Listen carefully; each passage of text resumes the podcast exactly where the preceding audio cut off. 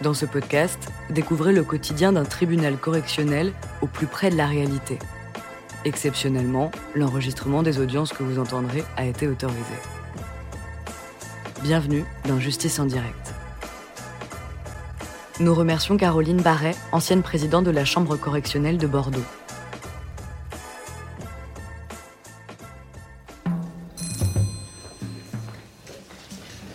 L'audience est ouverte. Vous pouvez vous asseoir.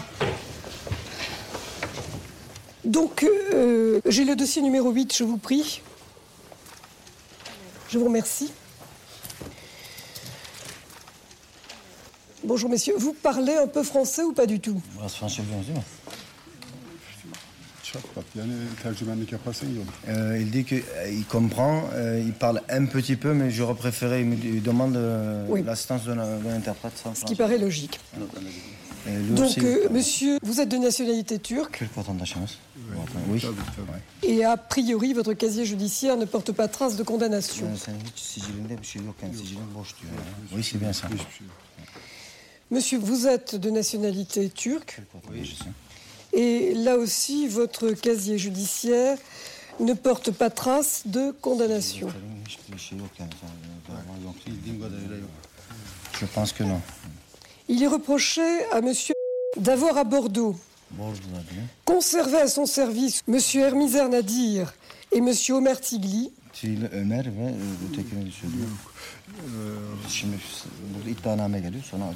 da var. étrangers non munis d'un titre les autorisant à exercer une activité salariée en France.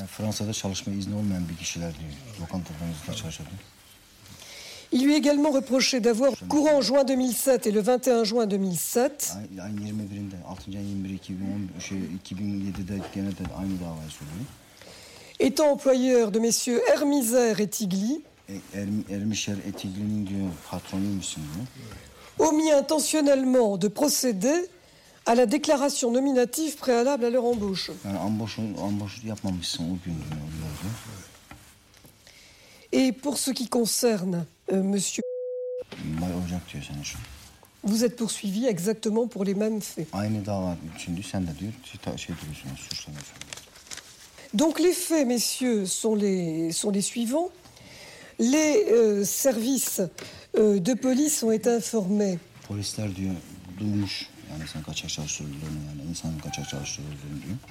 par une personne qui désirait garder l'anonymat pour des raisons de sécurité. Bir, bir kişi sen, sizden şikayetçi olmuş ve ismini söylemek istemiyor diyor yani emniyet açısından diyor söylemek istemiyor. diyor. que trois personnes Üç kişi. travailleraient dans la sandwicherie. Et donc, les services de police vont constater qu'il y a trois personnes qui sont en train de travailler. Il y en a un qui prépare de la viande, les autres nettoient les meubles et les accessoires de comptoir. Kontuarı ve mobilyayı da şey temizliyormuş. O diğer iki kişi bir kişi et hazırlıyormuş diğerleri mobilyayı temizliyormuş. Alors, on va interroger ces personnes. Sizlere soracaklar, soru soracaklar. Le dénommé Ermişer. fait l'objet d'un arrêté de reconduite à la frontière. Bu e, Bay Ermişer diyor şey e, Fransa ka- şeyi var, reddi var, terki var diyor. Et il va déclarer que concernant son travail à la sandwicherie, il y travaille depuis trois mois.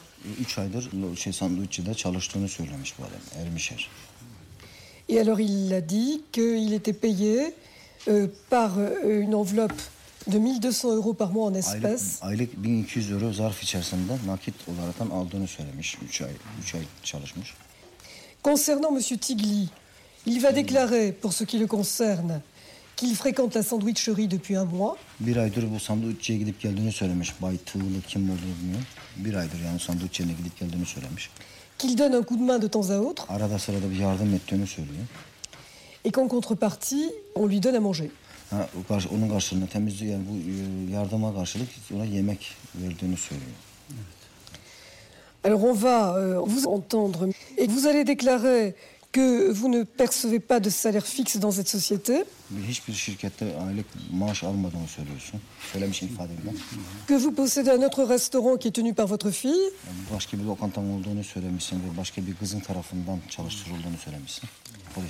et que vous ne savez pas euh, comment ça fonctionne avec vos employés, que c'est votre fille qui s'en occupe.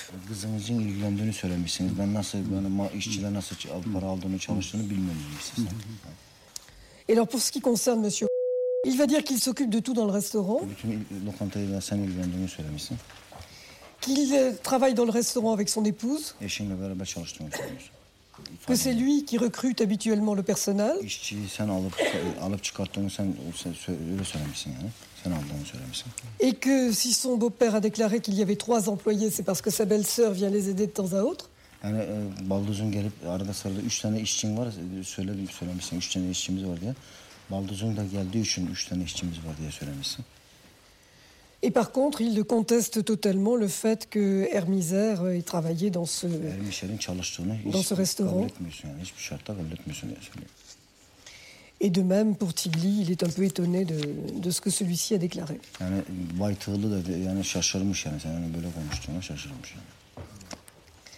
Quelle est leur position aujourd'hui à tous les deux? Şeyiniz yani ifadeniz aynen devam ediyor mu yoksa bir değişiklik var mı? Aynen devam ediyor. Euh, leur position, euh, c'est ce qu'ils ont dit à la- aux, policiers, donc ils tiennent, euh, ils veulent pas rajouter autre chose. Bon, ça va simplifier au niveau de la traduction. Voilà. Donc, messieurs, vous pouvez vous asseoir devant, vo- devant votre avocat, là. Vous restez à côté d'eux, monsieur l'interprète, je vous prie, et vous leur traduisez au fur et à mesure ce qui sera dit. Merci beaucoup. Madame le procureur, vous avez la parole pour vos réquisitions. Je pense que votre tribunal doit les considérer tous deux comme co-auteurs des faits qui leur sont reprochés. Monsieur parce que juridiquement, il est le responsable de l'entreprise. Monsieur parce que dans les faits, c'est lui qui participe au processus de recrutement et c'est donc lui qui euh, a recruté ces, deux personnes trouvées en situation de travail le 21 juin 2007 dans ce restaurant lors d'un contrôle de police. Donc deux infractions, travail dissimulé par défaut de déclaration préalable à l'embauche d'une part, emploi d'étrangers sans titre de travail d'autre part.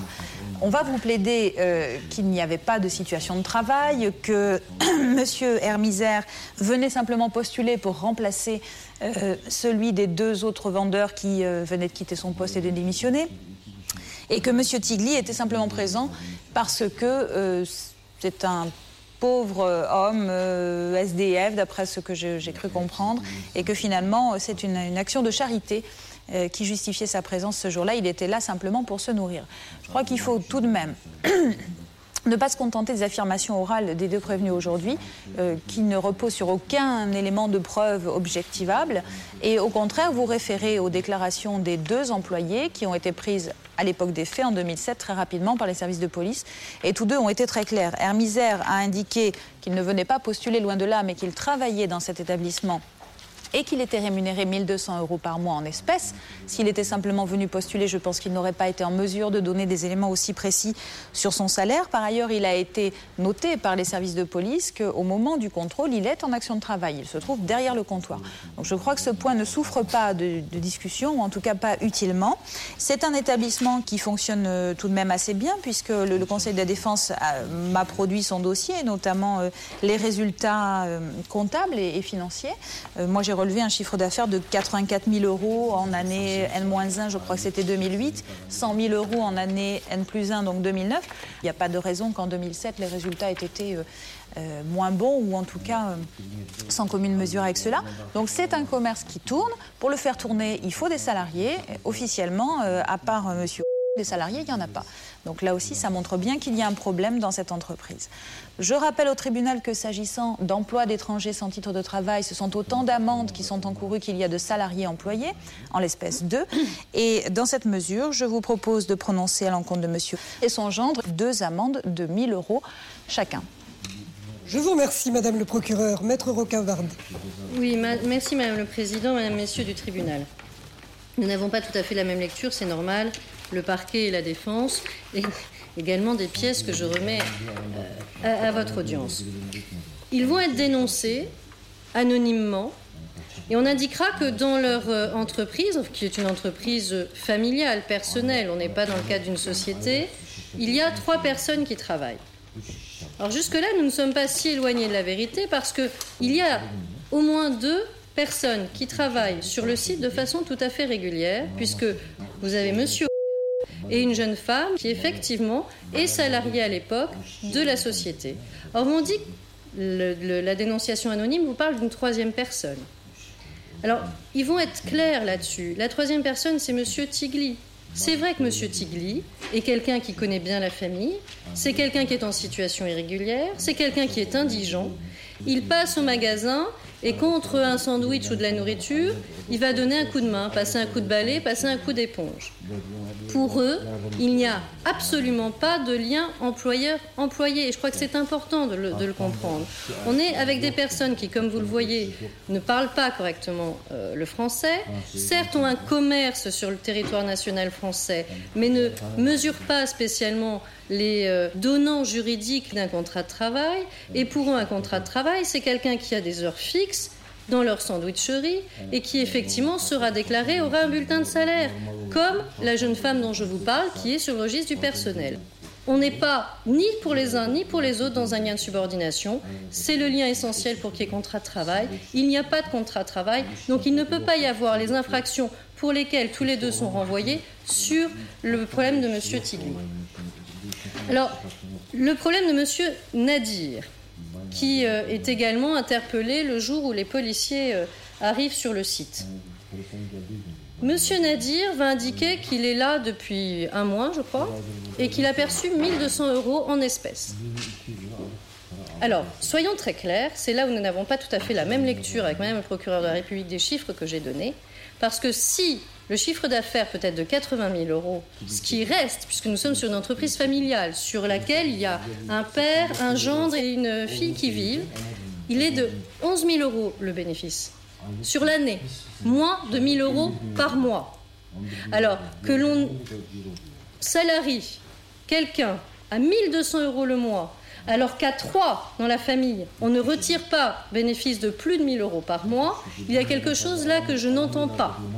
Je ne l'entends d'autant moins que sur ce site, et vous aurez des photos, on ne peut pas travailler à trois ou quatre. Il n'y a pas besoin d'être trois ou quatre. C'est une sandwicherie avec deux tables.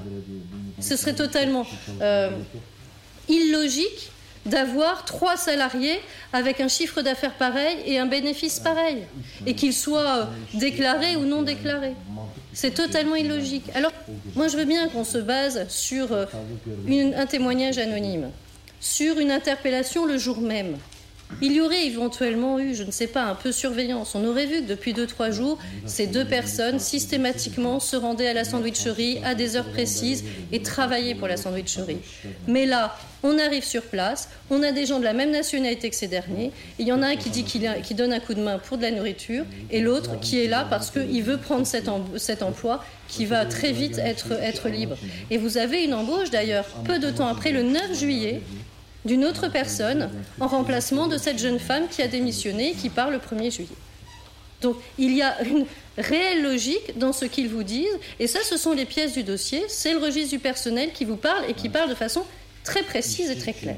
Donc aujourd'hui on vous demande des amendes. Alors outre le fait que je vous plaide évidemment la relaxe comme vous l'avez compris, si vous estimiez les euh, infractions constituées, vous ne pouvez pas prononcer à l'encontre de ces deux-là une amende pleine de 1000 euros chacun.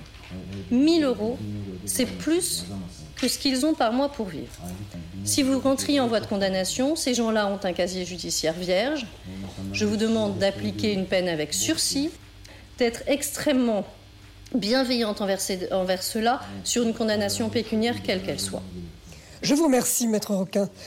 Messieurs, levez-vous, je vous prie.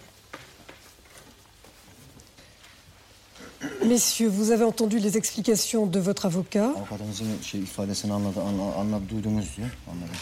Est-ce qu'ils ont quelque chose à rajouter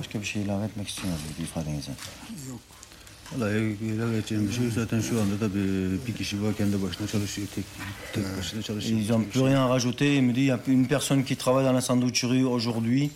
Donc, j'ai plus rien à rajouter, ils disent monsieur. Très bien. Le délibéré sera rendu après la suspension d'audience. Ils peuvent euh, ou repartir ou s'asseoir dans la salle comme ils le veulent.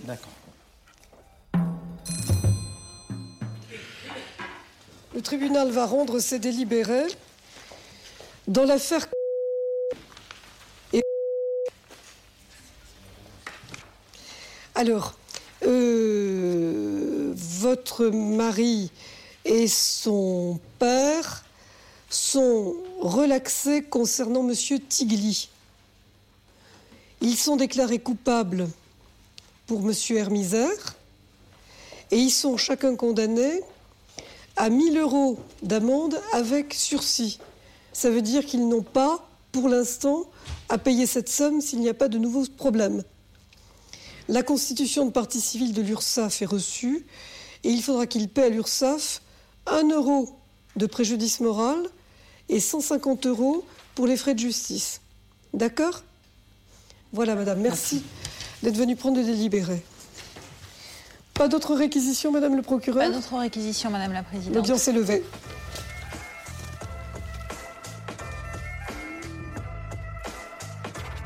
Vous venez d'écouter Justice en direct. Si vous avez aimé ce podcast, vous pouvez vous abonner sur votre plateforme de podcast préférée et suivre Initial Studio sur les réseaux sociaux. Justice en direct est une coproduction Initial Studio et Morgan Productions.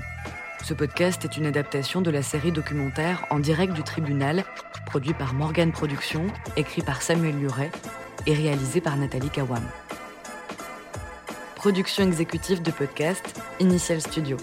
Production éditoriale du podcast, Sarah Koskiewicz. Montage, Camille Legras. Musique, La Grande Table. Illustration, Paul Grelet. Avec la voix de Pauline Joss.